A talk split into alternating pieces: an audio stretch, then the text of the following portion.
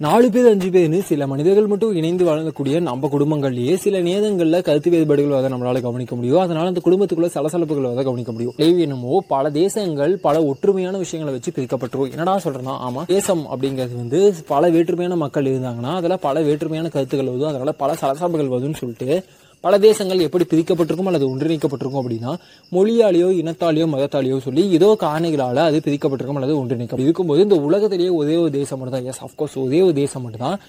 பல வேற்றுமைகள் இருந்தாலும் ஒற்றுமையாக இருக்கும். பல விதமான மக்கள் மதங்கள் இனங்கள்னு சொல்லி பல மொழிகள்னு சொல்லி இருந்தாலுமே ஒற்றுமையாக இருக்கும் அப்படின்னு. எல்லாரும் பால் தட்டி சொல்லிக்கக்கூடிய ஒரு விஷயம் என்னென்னா அது இந்தியா அப்படின்னு. ஹாய் ஹலோ வெல்கம் வணக்கம். நான் உங்கள் நண்பனுக்கும் நண்பன் ஆஜய் நண்பன். அப்படி இந்தியா அப்படிங்கிறது ஒரு தேசம் தான் பல வேற்றுமைகள் இருக்குது பல வேற்றுமைகளை நாங்களாம் ஒன்றா தான் இருக்கோம். நாங்களாம் இந்தியர்கள்னு சொல்லி நம்ம பால் மற்ற நாடுக்கு கூட நம்ம பேசிகிட்டு இருந்தாலுமே நாம் எல்லாத்துக்கும் அடிப்படையில் ஒரு ஒற்றுமை இருக்குங்கிறத நம்ம யாருக்கிட்டையுமே பேச மாட்டேங்கிறோம். ஏன்னான்னு கேட்டிங்கன்னா ஆமாம் அதுதான்.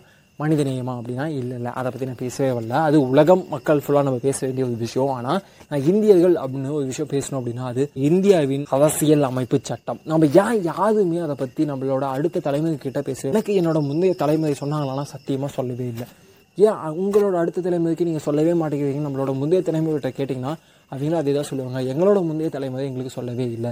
சட்டத்தினோட மதிப்பு என்னன்னே சொல்லவில்லை சட்டம் படித்தா அது லாயதாகலாம் ஒரு தொழில் அது அப்படிங்கிறத தாண்டி அது எல்லாருக்கும் தெரிஞ்சுக்க வேண்டிய அடிப்படை உரிமை அப்படிங்கிறது யாருமே நம்ம சொல்ல மாட்டேங்கிறோம் நான் இந்த மதத்தை சேர்ந்தவன். எனக்கு இந்த மதத்தின் கதைகள் சொல்லப்பட்டுட்டு இருக்கு ஃபார் எக்ஸாம்பிள் நான் இந்து அப்படின்னா எனக்கு கிறிஸ்ட் பரமாத்மாவை தெரியாமல் இருக்கவே இருக்காது.